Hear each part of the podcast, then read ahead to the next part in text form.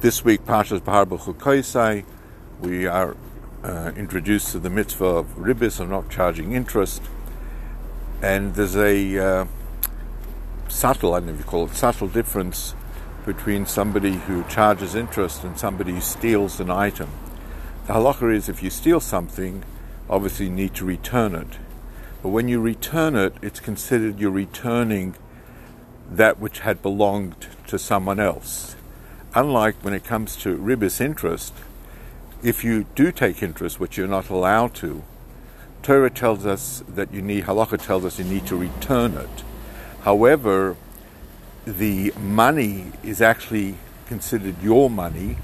The Torah is telling you that you need to return it. Um, the significance of that it will be understood, explains the Rebbe, in terms of when it comes to a non-Jew that not only are you allowed to charge interest to a non Jew, there is actually a mitzvah to do so, to charge interest. And furthermore, the Rebbe brings from Rishonim that one should lend, there is a mitzvah to lend money to a non Jew to enable you to charge interest. To understand all of this, basically, based on the Rambam that uh, in Hilchos and uh, Psukim, that anything and everything that we have should be used for Avodah Hashem to serve the Aibishter.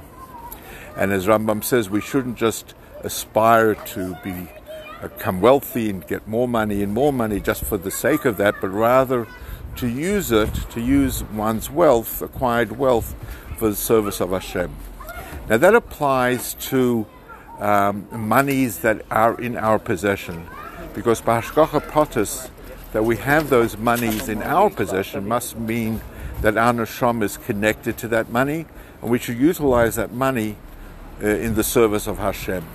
So, as we mentioned before, monies that had come into a person's possession, like for example ribis, it is considered his money, but the Torah tells us you need to return it. So if one is in a position where he can acquire money, for example, ribis, uh, from a non Jew, then it is incumbent upon him to do so because once he acquires that money, he will then be able to use it for the service of Hashem. And therefore, that will explain why uh, it is a mitzvah to charge a non Jew, and for many, it's a mitzvah to lend to be able to charge because with the monies received, that money is connected to his uh, neshama, shoresh neshama, and he then can use it for the service of Hashem. Have a wonderful day.